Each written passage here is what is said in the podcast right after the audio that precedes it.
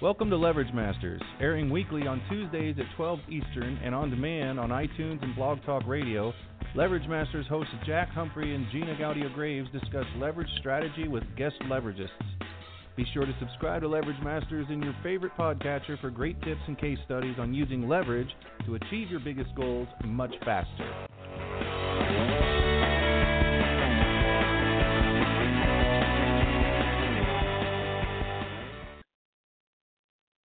Welcome everyone to another episode of Leverage Masters. I'm your co host, Gina Gaudio Graves, and along with Andrea Adams Miller, the founder of the Red Carpet Connection, we are the co hosts of Leverage Masters each and every week. How are you, Andrea? I am doing really fabulous. I just came from a whole bunch of awesomeness in St. Louis. I spoke at the Habitude Warrior Conference and then I uh, spoke at a private mastermind there as well, and we made some really cool things happen and move. So it's been a great week already. That's awesome. And where in the world are you today? I'm actually at home in my office in wow. Northwest Ohio. How for rare people who don't that? know where that is. Findlay, Ohio, south of Toledo, uh, Northwest Ohio. I haven't been there in so long. And we have a fantastic guest to share with everybody today. We do. His name is Punsri Abeywickrema, and uh, he is the CEO and founder of Cloud of Goods. Now, this is a San Francisco based e commerce company, and what they have done is they have envisioned this amazing platform of the world's largest equipment rental platform. He's been recognized as an authority in the growing or in the in the growing of, you know, sharing economy. I mean, this is economy is huge of this trend of being on e-commerce is what I'm trying to say. And he's been a force behind the sharing economy since its inception. Now, he's a business owner of the one of the fastest growing e-commerce businesses, and he's been interviewed by dozens of technology, business, and mainstream media outlets about all the things that he's accomplished. And he's won many prestigious technology and innovation awards, including the PayPal Developer Challenge Innovation Award. So cool accolades that we're going to hear about. And Punsri is also a serial entrepreneur who, prior to Cloud of Goods, he held positions in software, in operations, and in management with um, companies such as LinkedIn, PayPal, Sephora, Oracle, Zynga, you know, some that you might have heard of. oh my goodness. Yeah, well, I can't wait to, to learn show, more about how Punsri got his start in helping to build the sharing economy. Welcome, Punsri. So, yeah, yeah welcome. Nice, uh, you know, th- thanks for having that, me. Nice. Yeah, uh, just go ahead and tell us because, like, I'm even though I've met you and heard the story, it's just so exciting to me. Just, just jump in. Sounds good. Sounds good. I don't even know where to start. it's been a it's been a journey. Um, but uh, I guess um, you know I will uh, give a little bit about my background if if if, if that is okay. Yes, so, please. Um, so uh, you know I've always been an entrepreneur. I'm originally from uh, Sri Lanka, um, and uh, even when I was going to high school, I always wanted to build something, do something big that helps the environment that we live in and also uh, the humanity. That was kind of my parameters when I want to do something to change the world. So I've been looking for those ideas, and uh, then you know my mom and my dad, both of them, knew that I am up to something something big, and uh, they said, you know, you got to go to America. You got to go do your, you know, higher education there. So I ended up coming here and uh, going to college here. And after I graduated, uh, you know, I decided that Silicon Valley is the place uh, for me to, uh, uh, you know, uh, get my uh, entrepreneurship start. So uh, just to backtrack a little bit, you know, during uh, when I was in Sri Lanka, you know, growing up through a war, there was a civil war over there, and growing up through all kinds of difficulties and hardships, you kind of start to, you kind of appreciate every day that you live. And uh, every day you want to try to make a difference. So that kind of gave me uh, the, I guess, the energy and the will to to succeed and will to prove that I can actually do something great in the world and make a difference. So with you know against all odds, I got lucky to come over here, and uh, you know my family didn't have a whole lot of money to send me to college in America, but with some luck, I managed to land a scholarship and went to Col- uh, University of Wisconsin Superior, uh, where I uh, studied math and computer science. And uh, having been graduated in 1999, uh, I uh, got my first job in Chicago at a company called Install Shield, the the big installation software company, and learned a whole lot there. And from there, I decided I need to continue my path towards Silicon Valley. So uh, in 2001, I decided that it's time, and uh, Oracle, uh, the big database software company, hired me in the Silicon Valley. That was my uh, my entrance into the Silicon Valley journey. Then, from that point onwards, you know, everything I did in my career, I was at Oracle for five years, and then I landed a job at PayPal, which is an amazing company, and I, you know, I uh, uh, learned a lot there, and I had a uh, I made a lot of friends and a lot of great experiences there. And uh, throughout my journey in the Silicon Valley, my goal was to learn how these amazing companies get p- built and why is it Silicon Valley? What is the magic in the Silicon Valley that builds, you know, uh, you know, eBay's to PayPal's to Facebook's to LinkedIn's to, you know, pretty much a lot of uh, big brand names of social web and e-commerce web are built in Silicon Valley. So I wanted to kind of learn the trade, and before I uh, get my hands wet on trying my own startup. So uh, I was at PayPal for a couple of years, and during those times I won a couple of technology awards for my performance there, and then uh, that experience landed me at a job at LinkedIn when LinkedIn was just a startup. I was one of the first couple of hundred uh, employees at LinkedIn, uh, and that was my uh, starting point in my entrepreneurship journey.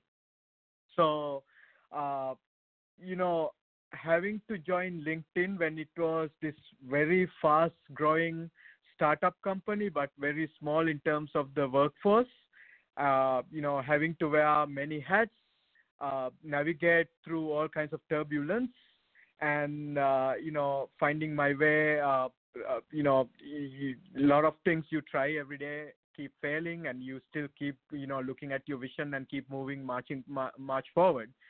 That was a huge learning experience. You know i uh, you know i learned i guess i can't thank linkedin enough for all the learnings that i got from there on how to build a startup company uh, having gone through that journey, then I, in 2009, I felt like you know I am kind of ready to uh, start my uh, my own company. So I was looking for ideas, and uh, you know I was looking around uh, for what kind of idea can I can I start start with. So around the same time, I ended up buying a house in San Mateo, California, near the San Francisco Bay, and uh, my hobbies, uh, one of my hobbies is uh, uh, gardening. And one day I decided I, re- I need to redo my whole backyard. And this is how this whole journey started towards Cloud of Goods. So, um, you know, um, I didn't own a wheelbarrow to re- do the backyard project. So I was like, you know, I don't want to buy a wheelbarrow because um, it's such a waste. This is just one time project and I am having to buy a wheelbarrow, store it, and it's just gonna rot because I'm not gonna be using it much after that project. I felt pretty bad buying it, so I started thinking: is there a way I can borrow uh, somebody's wheelbarrow? So, uh, being new to the neighborhood, I kind of felt bad. I call it at the time I called it the feel bad factor. It's, it's, a common trait across our society. We, we feel bad asking for things for free, right? So I looked up online to see whether there's a platform like eBay or Amazon where I can go online and make a reservation and borrow a wheelbarrow from someone. and to my surprise i couldn't find any. And i'm like how can the world not have this kind of platform? You know in the in the age of ebays and amazons why not? There is a platform where i can borrow. So i started thinking about it and then i started talking to my colleagues at linkedin hey i came across this problem and i think this is a common problem across the society where i didn't want to buy something buy a wheelbarrow but I was forced to buy it because I couldn't find a way uh, to borrow it for temporary use. So uh, then the moment I talk to people, everybody is like, "Oh my God, Punsri, yeah, this is a this is a problem." Uh, you know, we often end up buying things uh, without you know needing it to keep keep it with us. If there was an alternative where we can just rent it for a few days, we would totally do it. And uh, my friends at LinkedIn said, Punsri, what are you doing here? You need to give this a try. You need to build a platform. We would totally be your early adopters. We will totally use this platform. So, uh, so then I decided, okay, I'm onto something here, and uh, also it fits within my parameters for a startup, a company that changes the world, because I wanted to build something that helps humanity. So this would help humanity. This will help people uh, save money because they don't have to now go out and buy it, and also it helps people save time and resources.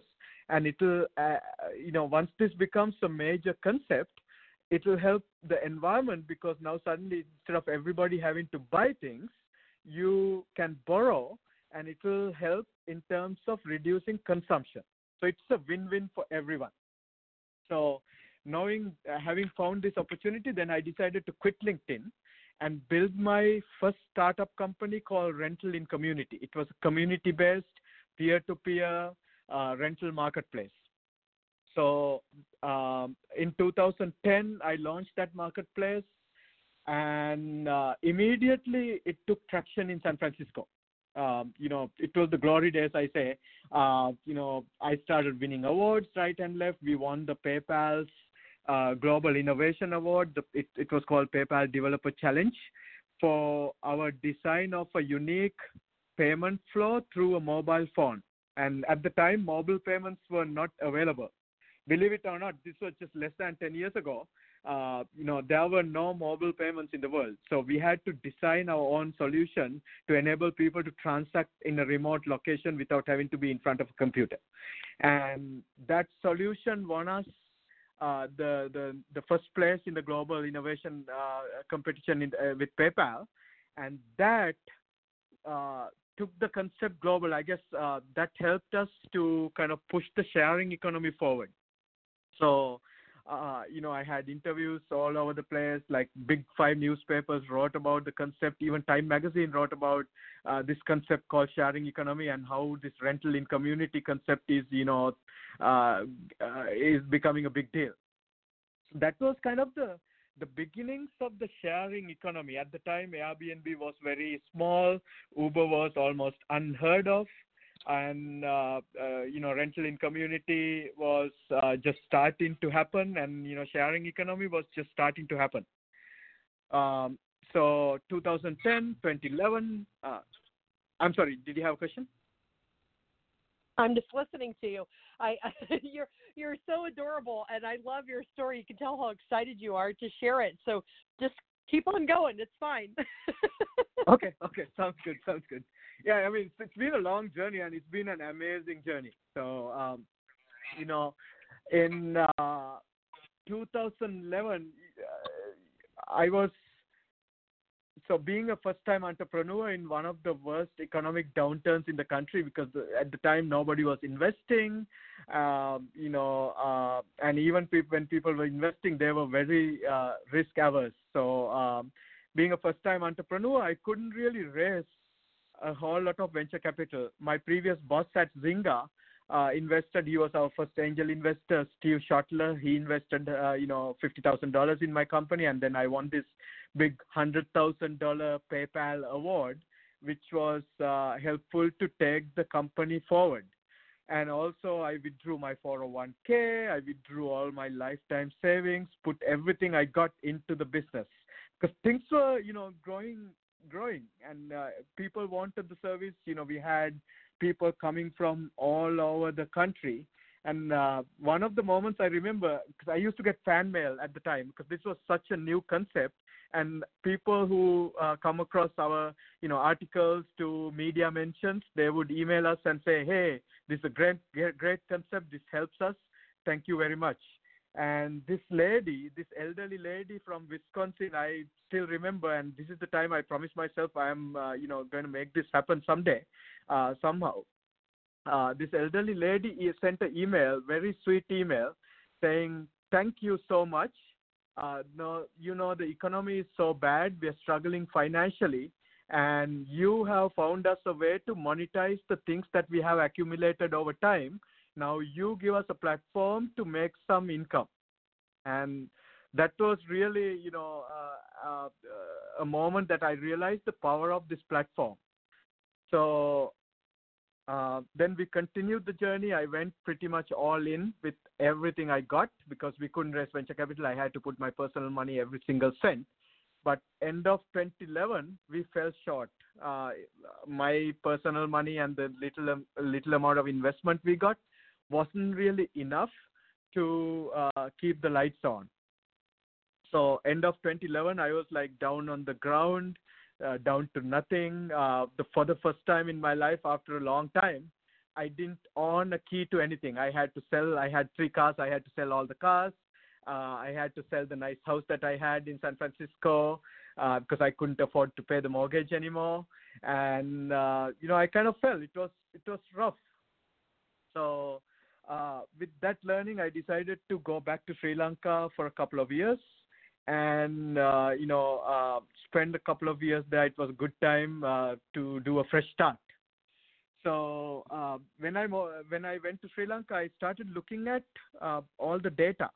You know where uh, I've been, what my path has been the the previous couple of years, the company, where things went wrong, what I can learn from it, and as I dig into data, it became very, very, very, very clear that the opportunity is there. The people wanted the platform, uh, like uh, to rent things, to share things that they own with other people and make money out of it, monetize the underutilized assets. We had several thousand searches every single day on the platform at the time, searching, people searching for all kinds of stuff, anything from power tools to wheelchairs to uh, you know, bariatric chambers to, you know, medical equipment to toys to all kinds of stuff. So that was a huge eye opener that, you know, the, the startup failed not because there was no demand. The startup failed because I couldn't raise enough capital to keep it going. And also I learned that, you know, having gone national with all these mainstream media, a uh, lot of people got driven into empty shop because in San Francisco I had the inventory, people were transacting and people were using the platform. But everywhere else there was that typical marketplace disconnect where uh, you know demand and supply didn't really meet.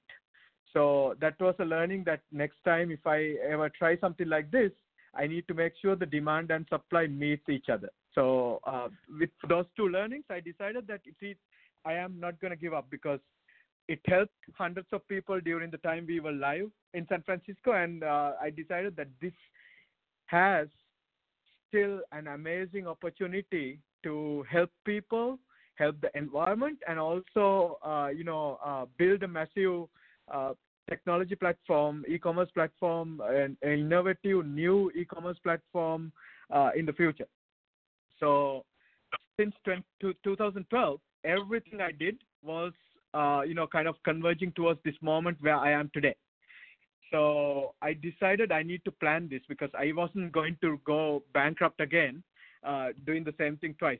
So 2012, I decided, okay, I need to have a cheap, low-cost technology team somewhere eh, outside for me to execute this idea again for a lower cost than the Silicon Valley technology cost because Silicon Valley technology cost is very, very high.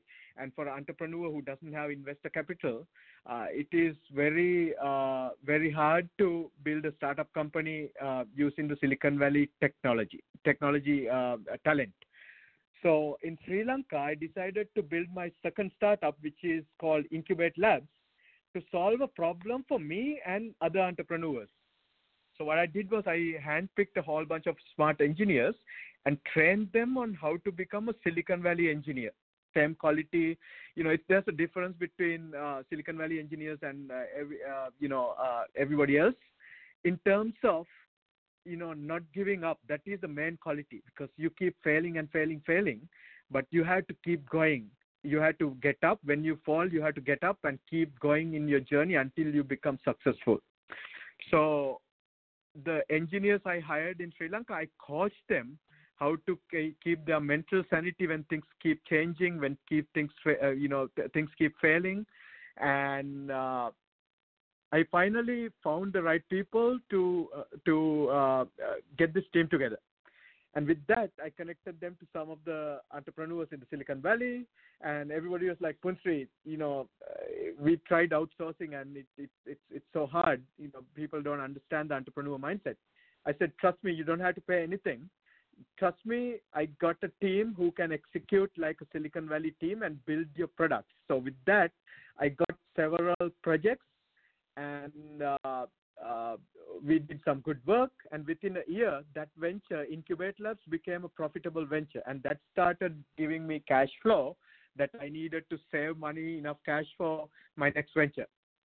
So having a profitable startup in Sri Lanka and uh, being able to save some cash, that kind of got me back on uh, back on track in terms of heading towards where I am with Cloud of Goods. So um, in uh, before I start the the cloud of goods journey, do you guys have any questions? Yeah, we do. We're first of all, I I just love your energy and your enthusiasm. When I had the pleasure of meeting you, um, I mean, I just I just fell in love with your energy. I, I just have adored you. And um, yeah, by the way, those of you who are listening, we have a friend named uh, Megan Haggerty who um, is an investment business. She helps with uh, multi-unit complexes and uh, she's a partner in them and um, puts up like um, elder living and so forth like that, and and it creates uh, communities for people.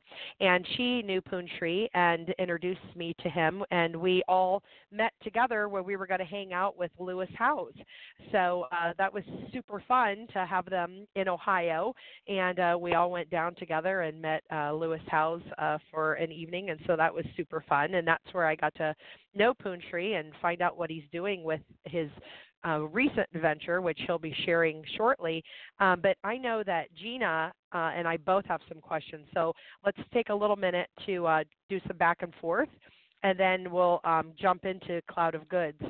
So, you know, when you had to, you know, go through that where, you know, um, I, am obviously the business failed, and I hate the word failed because people attach failure to that, and to me, it's never a failure. It just it, it that it didn't work out in that moment, but to me, it's not a failure. I mean, it was actually very successful, except for the one thing you mentioned.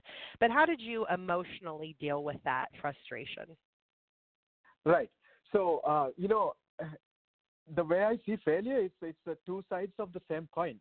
You know, if you don't fail, you don't know what success means right? So, uh, you know, having grown up through a very Buddhist culture and a Buddhist background, you know, we one of the things that I guess it's a gift that uh, we were taught from when we were small to not get too emotionally attached with anything in life. So that really helped, you know, that helps to kind of look at things objectively rather than emotionally and uh, you know understand why certain things are happening in certain ways.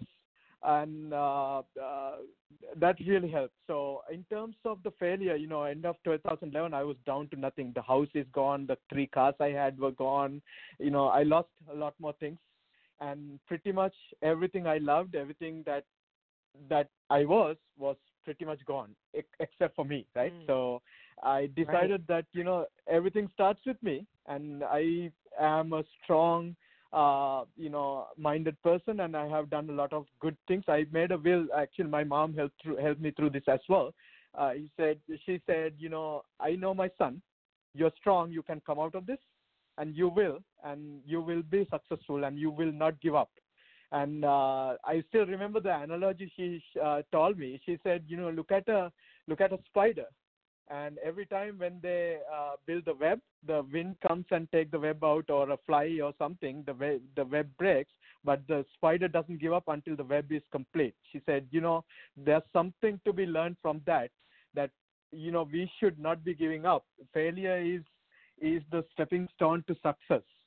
So um, having being down completely, I mean, it it hurts. Trust me, it hurts. It really hurts, right? But it really uh, helps you kind of understand who you are and become a more stronger, better human being. And also, it helps you kind of understand who are the true friends uh, around you, who people who really care about you. Uh, you know, that was a huge eye eye opening. You know, there were so many people when I fell on the ground. There were so many helping hands. I mean, I was so emotional at the time. You know, seeing how many people came to help. People were offering places to stay and money and people were encouraging and you know people are really nice people uh, you know that is why it's important. I think when you're doing something very uh, hard, it's very important to have a good network, good caring set of genuine people around you because when you fall, you never know when you fall, right? When you fall, sometimes you need that helping hand to to to get up again. So that was really helpful. You know, all the support I got from the community, from my friends, family, everybody around me, and uh, that helped me get up fast. And also looking at things objectively, understanding uh, why things happen, and understanding that it is just a small setback in uh, in this journey of life. Uh, you know, that's how I looked at things, and uh, that helped me kind of uh, regroup myself and come out of it. Wonderful. Well, I I, I love that your mom and dad gave you that advice and and you know and really helped you see that you had so much opportunity and I and I love that your spiritual beliefs you know really set you up for that as well. Um, uh, Gina, you had some questions as well. Please go. I'm going to let him finish his story first. Okay. Well, we can. So, uh, cloud of goods. By the way, Gina, I'm just so you know, um, for you, Punsri, some of our audience listeners know, and some new listeners may not know. Gina went through some uh, physical tribulations in her world, so um, I'll uh, that I'll, created opportunities for her to need things that would help her life be better as she was healing and while she's still healing. And so when you hear the rest of what Punsri has to offer, I have a feeling you're going to be quite delighted. So Punsri, on on with the the round uh, two of Cloud of Goods. yep, sounds good. So uh, then I, where I ended was I built my second startup, which is called Incubate Labs in in Sri Lanka to help other entrepreneurs to build their tech solutions for a cheaper cost than the Silicon Valley cost, but get the get get similar quality like the Silicon Valley tech quality. So that venture became profitable, and I started saving some cash. And uh, you know everything I made sure every single cent that I make that I can save is saved because I always I I I knew uh, this is going to be a very long journey to redo this, and it's going to be a, a turbulent journey to build a startup. So uh, everything I could save, I started saving from 2012 onwards, all the money that I could save. And then 2014, I felt like it's the time. It's the time is right for me to come back to San Francisco and start exploring uh, whether there's still an opportunity for uh, a rental marketplace. I came across many ideas. I'm an ideas guy. My my brain doesn't stop. I keep thinking about how to make the world a better place through all kinds of technology ideas. And uh, but I I have this Google sheet with all the ideas that I uh, I put down, and every time I look at these ideas that I have, it brought me back to the original idea, which is to build a global sharing platform. And since it keeps coming back and back, I decided, okay, I am going to build this e-commerce rental platform again. I want to go, go give it another try. So I came to San Francisco and immediately I got a consulting job at Sephora. Uh, I think all of you guys know what Sephora is. and uh, I was working at the Sephora head office as an enterprise architect, helping them scale their you know one billion dollar you know website e-commerce business. And while I am there, I was working there during my free time, my nights and weekends. What I did was I posted on Craigslist that hey, come and talk to me about my business idea uh, at this coffee shop. I will give you fifty dollars and a cup of coffee and sometimes I would offer pizza, sometimes I would offer coffee. And uh, I met with a lot of interest, interesting, uh, you know, individuals from all kinds of backgrounds in San Francisco during my ev- evenings and weekends. And uh, during those sessions, you know, I would talk to people about my previous startup experience that failed. I would talk to people about, you know, why uh, you know what kind of stuff people could be borrowing from other people or you know all kinds of things to just to see what kind of reaction I would get from people. And uh, sometimes even now, some of the investors, when I tell this story to investors, they say that is the uh, the best product discovery story that they've heard from an entrepreneur. So this time around, I took my time because one thing I wanted to make sure was I create a proper roadmap in terms of execution because startups if you look at a lot of startups they fail not because it wasn't a great idea but because either the entrepreneur gave up too soon uh, and they had no idea how close they were to success or uh, the execution wasn't right in terms of the roadmap so i wanted to make sure through all the past failure experience i put all that experience to, together and I wanted to learn as much as I can from people. Where is my starting point?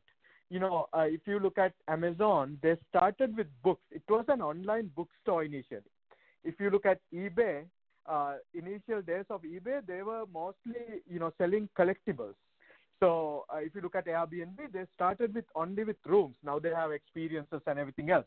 If you look at Uber, they started with rides and now they have, they have other things like ride sharing and so many other things. So all of these successful companies, I saw a pattern where they started with a very focused niche and once they built the brand, they grew out. So during these Craigslist sessions, like meeting people, random individuals at coffee shops and pizza places, my goal was to first validate that there is still an interest from people to have a sharing platform where they can borrow equipment when they need or they can monetize their underutilized resources. Two, identify whether there's a starting point for me. You know, during my first time, I was a general platform, everything to everyone, and you know, it kind of ended up becoming uh, very hard to market. So I needed to figure out my starting point. So as I talked to all these people, it kept coming up travel. Travel kept coming up over and over and over again. So uh, people said, you know, when we travel, it's so hard to lug the things that we want, especially like traveling parents. Said, you know, baby stroller to car seat. Uh, it's a pain to lug it because, and and when you check it in, sometimes you have to check it in, and when you check it in, sometimes the airline damages it. And we found out that a big percentage, I think uh, over five percent of those things uh, uh, get get damaged or lost. Uh, uh, during the flight, and uh, parents are struggling. And also, we found out like other people, like youngsters, you who want to go adventure travel, like if you need to find a kayak or golf clubs or other things. We found elderly who couldn't uh, lug their mobility scooter to their destination because there's a lithium ion battery or whatnot, and the airline wouldn't let you check it in. So there was this all kinds of problems that we identified in the travel ecosystem that we decided that it is a big enough pain point for us to solve for these people, especially the people uh, who are unable, uh, struggling in life, like you know the elderly and handicapped who needed that mobility scooter at their destination and, and who did not have a way to lug it in the airline.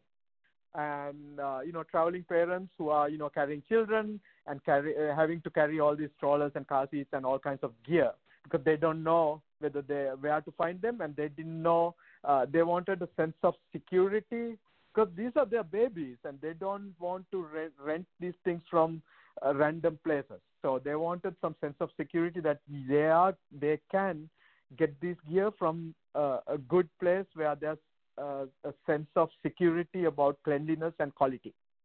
So having um, you know identified these things, I went back to my whiteboard. I have I always have a whiteboard by the way in my living room. That's my thing because I am an ideas guy and I keep whiteboarding different ideas. So I went back to my whiteboard and started whiteboarding what is the next iteration of this e-commerce rental idea. And uh, I, uh, you know, talked to my inner circle, my trust network, to get help because, you know, having an idea is one thing, executing on it is a whole different ball game. It, it's very intense, especially for a startup. You need to have that support network from your trusted, you know, uh, you know, network to get the idea off the ground. So I approached my inner circle support network and I said, you know, I have this idea. I have this great idea. I think this is a re uh, redo of my previously failed startup, but I think this time we have better focus, we have a better starting point, and with a good execution, I think we can make this a global phenomenon.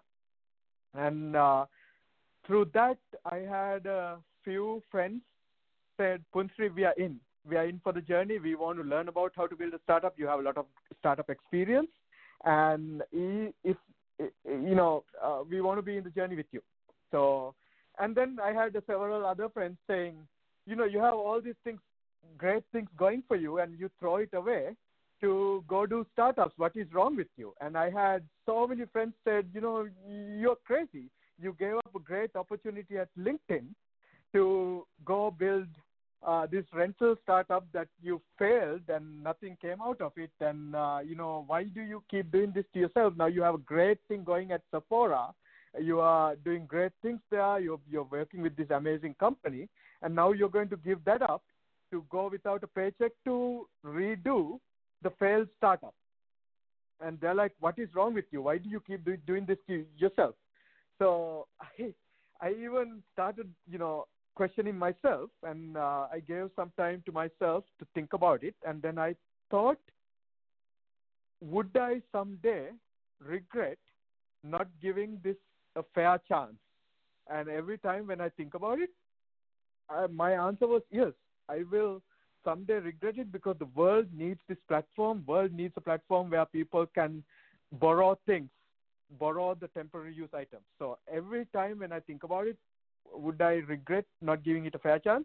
I'm like, yeah, first time around I did not give it a fair chance, and I need to give it a fair chance, even if that means I'm going to fail again.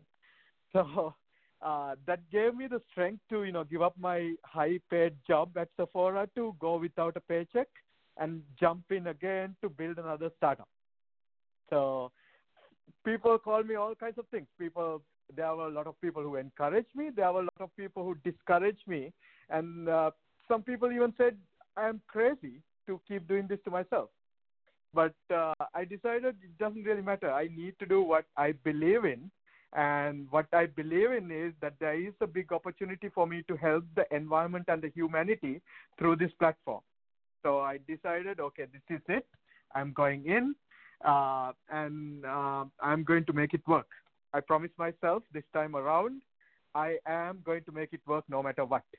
So then I started assembling the team in early 2016 through my inner circle. Several friends came on board to help out. We started putting the business plan together and uh, started doing more research, uh, talking to people, and uh, also started building the website, leveraging the team, I, the tech team I had in Sri Lanka.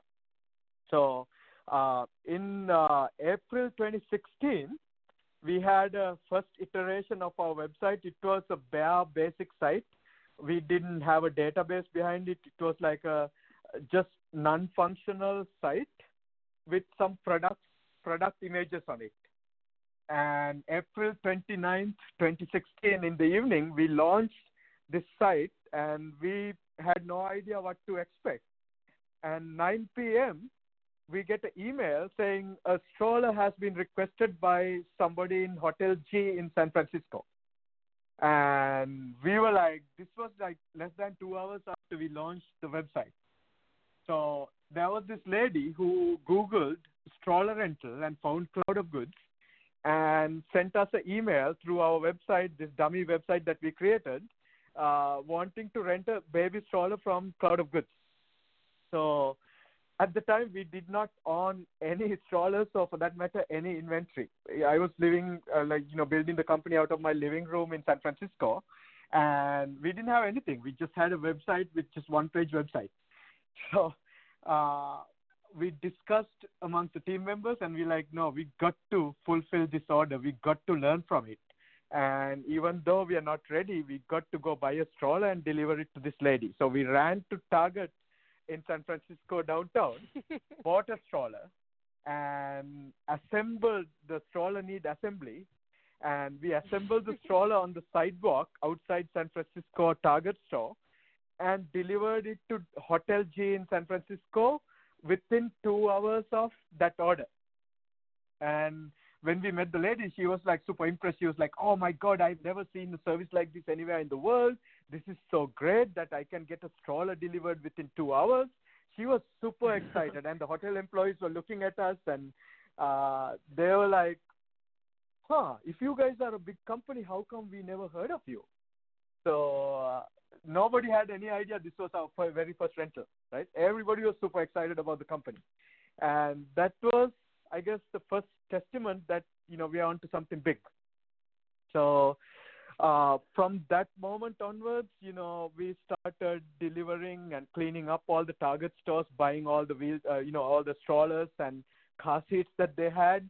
We cleaned up Craigslist, kept buying, you know, all kinds of stuff to rent, and the site started uh, getting noticed in San Francisco. I at the time, you know, I was the only delivery driver. We didn't have any drivers to deliver things. I was the delivery driver, and uh, uh, I would just pack up things in my car and uh, go to all the hotels in San Francisco and deliver.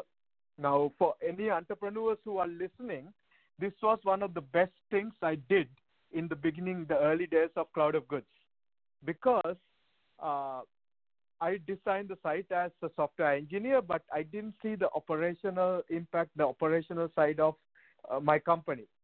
Being the delivery driver gave me the insights and also it gave me the face time with hotels and the concierges in San Francisco who really appreciated the service that we provided and started working with me, giving me ideas, giving me ideas about what are the products that we can introduce to the platform. And you know the more people you talk to as an entrepreneur the more ideas you get and the universe the the, the communities around you especially if you're adding value to them they will add value to you in terms of giving ideas to giving support if nothing at all giving positive energy because every time when i get get to a hotel i still do deliveries by the way once in a while and that's one of my favorite things because when i go to a hotel delivering a wheelchair or a stroller people treat me like a you know rock star. I get high fives. You know, people give me hugs, thank for the service, and it's it's a great thing, right? That's when you know you're you're onto something that is adding value to people. So, uh, you know, doing deliveries in the early days by myself, I got that from I got to build that community around the company, around the brand, who help brand to get pushed forward faster. So they would tell me, "Hey, you guys really need to do more wheelchairs and mobility scooters because you know our our customers are struggling. They're stranded in hotel rooms because they cannot get around." And uh, they were giving me other ideas about you know what people are asking, and they are the ones who are at the forefront of serving customers, so they knew what exactly is needed to uh, be on the platform. So working with the hotels doing deliveries, learning about nitty gritty, you know, operational details of the company, it really helped us, you know, kind of automate every layer of the business to a level that nobody else can operate in, uh, to that level of efficiency. So, uh, you know, yeah, it's uh, it's been an amazing product discovery journey through this whole thing. well, Gina, Gina and I have been waiting on bated breath. So, Gina, you go ahead.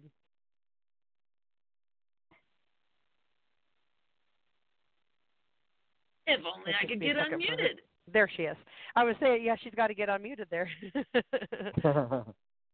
Punsri, Go ahead. Like Andrea said, I spent 10 years in a hospital for a wheelchair. 23 years ago, I was in a car accident and have been permanently disabled oh, wow. ever since. And travel is so difficult for me, especially now that I'm single. I was married for 26 years. And when I was married, I had my husband who could push me in a wheelchair, who could help me carry the stuff I needed if I was going somewhere. But now that I'm single again, I can't walk without a walker. But usually, if I want to go someplace that you know has a little bit more walking, even a festival, a fair, a store, whatever, I need a scooter. So I don't get to travel because I can't bring both my walker and my scooter by myself. It's just too hard. You have no idea how different my life can be now that I know you exist. I mean, literally, you are changing lives. That is so awesome. And for our listeners, I want to help dissect the story you just shared because the show is Leverage Masters, right? My clients call me Leveragina. In so many examples that came from your story, you used leverage to help create what you've created.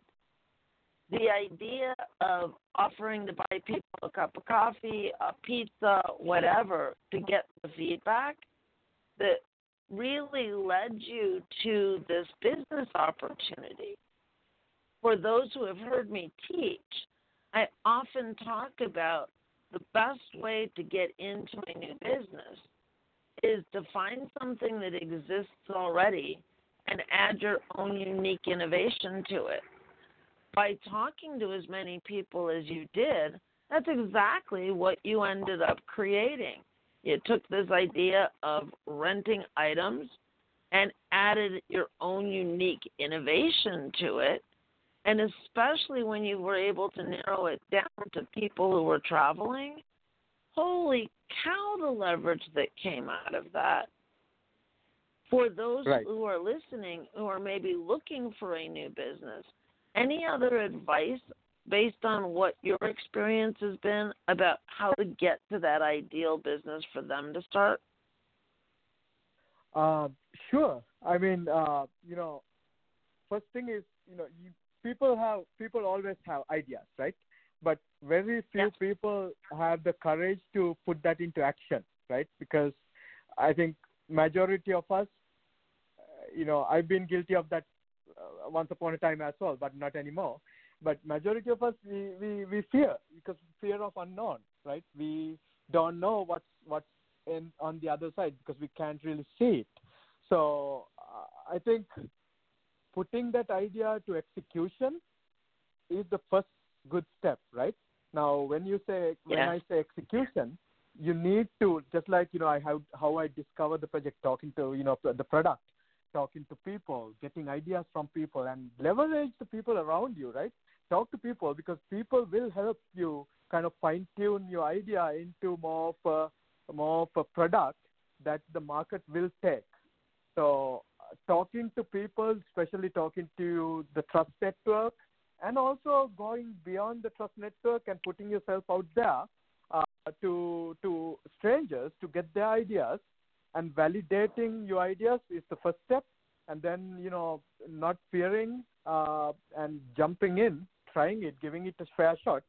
And not running away at the first uh, sign of failure is very important as well because you know i can guarantee you that you know uh, the first it's it's going to be very very rare that you will have success in the first try i i i at least haven't heard that kind of a story uh, through the entrepreneurs that I associate with, right? It's it's a lot of hardship that you need to go through to achieve success. So don't be afraid to try something new. Don't be afraid at the failure because failure is the stepping stone to success. That's my advice. That is fantastic advice. And I agree. So many of the successful entrepreneurs I know there were failures on the road to success. It's just part of the journey. And I really believe that a big reason that that happens is because you haven't had enough feedback when you go and put yourself out there for the first time. Like you did, you started with the idea that you wanted your garden, so you wanted a wheelbarrow, and you had your own input and your own feedback, but not as much feedback as you had when you came back the second time around or the third time around, really. And that feedback is essential. So, the other piece of advice I want to add is don't be so emotionally attached to the initial idea that you fail to heed the advice you get in the feedback. Because that's a big mistake I see entrepreneurs make all the time. They're so emotionally attached to their idea, even when they get the feedback, they don't even hear it. They just kind of keep going like a bull in a china shop, trying to push their idea forward, and it, it doesn't work. Do you see that happen as well? Yeah, absolutely. Uh, you know, uh, I learned that lesson in my my first try because I wanted to build this general platform. People kept telling me that hey, you need to focus, you need to pick something and grow out from there. You, you trying to do everything is not going to help you. But I kind of ignored that, you know, because I wanted to build this amazing global, general, every, everything to everyone uh, rental platform. But having gone through that failure first time, now you know I make sure that I listen to people and I make sure that you know I get uh, the the network involved in uh, in in in in my journey. The the other example that that leads me to explain a little bit is notice when you try and go out and be something to everybody, it almost always fails. It's in narrowing down and being everything to someone, which is completely the opposite thing, right? You have a very narrow audience, but you're really serving a big problem with the solution, boy, that almost always helps you succeed in much bigger ways, doesn't it? Absolutely, absolutely. So, Andrea, I'll let you jump back in for a few minutes. Uh, sure. I want you to share, Punsri, when you told me the story of when you delivered uh, the wheelchair, and um, um, and then um, and, and we're short on time. We've only got eight minutes. Well, I don't even know if we have eight minutes left. So give me the short version of the wheelchair that you delivered, and then I want you to tell me the story of hiring the man uh, who only has one hand, because um, uh, both of those just hit my heart and just tell me so much more about you. So please share. Absolutely. So uh, you know, at the during the early days, this is the moment. Actually, I I still today get goosebumps when I picture this moment. It really gave the meaning to what I do in the world today. Uh, I delivered a wheelchair to Hilton in downtown San Francisco. I think it was June, sometime in June 2016. And uh, the person who came to the lobby to meet me to pick up the wheelchair, the moment he saw the wheelchair, this is a gentleman in his mid 30s, I think. And uh, the moment he saw the wheelchair, he started getting emotional about it. I, I, I saw tears coming out of his eyes. So I said, Sir, what's your story? Uh, why do you need the wheelchair for? And uh, he said, You know, I have a daughter who's dying out of terminal cancer and she has less than three months to live. And we are, as a family, doing the final family trip with her to her favorite cities. And uh, he said, You know, I got tears because seeing this wheelchair, I got so much relief because she cannot, my daughter cannot walk anymore. And I am having to carry her everywhere, and she's struggling when I am having to carry. Now I can actually give her freedom to put her on this wheelchair and take her around and give her the give her the best time in San Francisco. So, you know, here we are at the Hilton lobby, and he was very emotional. And hearing this story, I was getting really emotional, and I was getting tears in my eyes and then he said something that I uh, promised myself uh, no matter what difficulties I go through life, I am going to make this work. That gave me the energy to, you know, keep going through all kinds of difficulties. What he said was, you know, I want you to promise me something. He said, I want you to promise me that you will take this service to every city in the world for dads like me, the dads who are struggling with their dying children with cancer, for dads like me and all the other people who are struggling, I want you to promise me that you will take this global. And uh, I said, Sir, I will promise that I will do everything in my power to achieve that and take it global. I wouldn't give up. Uh, I will make sure I will do everything in my power to do it. So that was that moment, and uh, that is why we are still here. That is why we, are, you know, uh, we are still going and growing and uh, you know spreading as much as we can to help people like that. You know, even today we get messages from people, cancer patients saying, hey, even last week we got a message from somebody went to Orlando saying, I uh, had my last trip with my wife who is dying in, uh, you know, uh, and thanks to your mobility scooter, it helped us enjoy our last trip. So we keep hearing this kind of stories over and over again. And also, you know, I am a big believer of giving everybody the opportunity. We believe our, you know, our internal company motto is we believe life experiences should not be limited by what you own, what your life situation, or where you are. So for that reason, even for my employees, I like to give the opportunity uh, to shine. And uh, uh, when we launched New York, there was this one gentleman who came for a driver job. Uh, he doesn't have fingers. He doesn't have the the hand in one side. He only has one hand, right?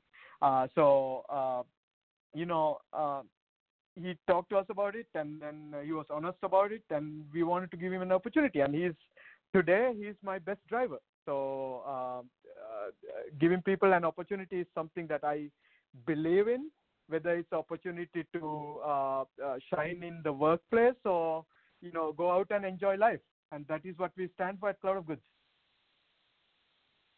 Well, you know, there's a huge lesson in what you just shared for our listeners to see.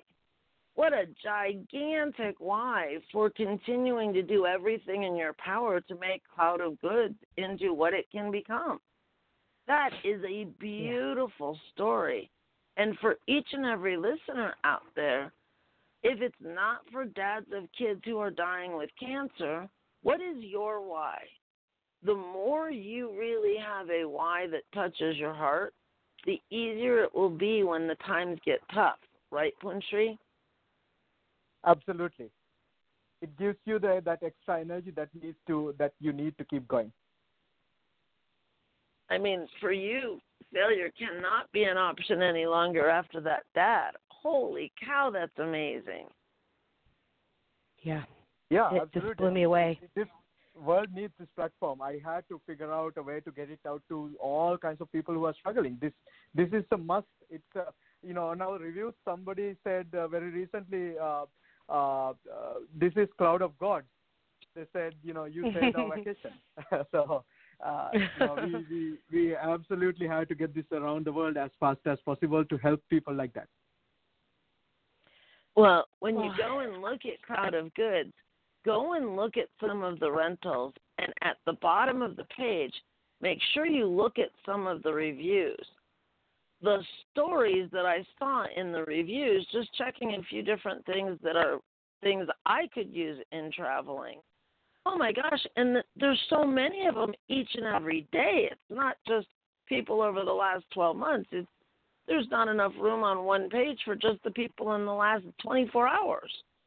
So clearly you really are making a huge impact in the world and thank you so much for sticking with it and getting this out there, it is very valuable to those of us that need it. So you Thank guys you can see why Thank you. and thanks for having why me. I Oh yeah, you can see why I fell in love with Punsri, especially those of you who know me and know that I'm an executive director of the Keep Smiling movement.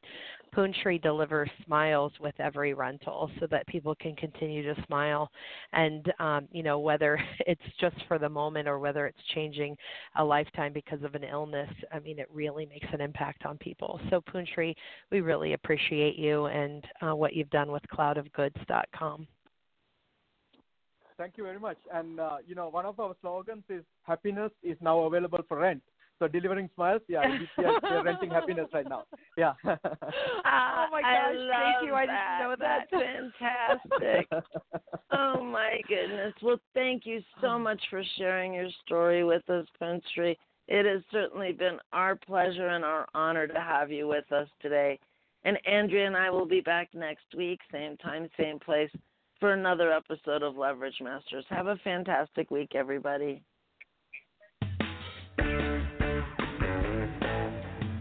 Tune in next week for another episode of Leverage Masters. And don't forget to follow us on Facebook on our Leverage Black Book page to keep up with the latest. We'll see you next time on Leverage Masters.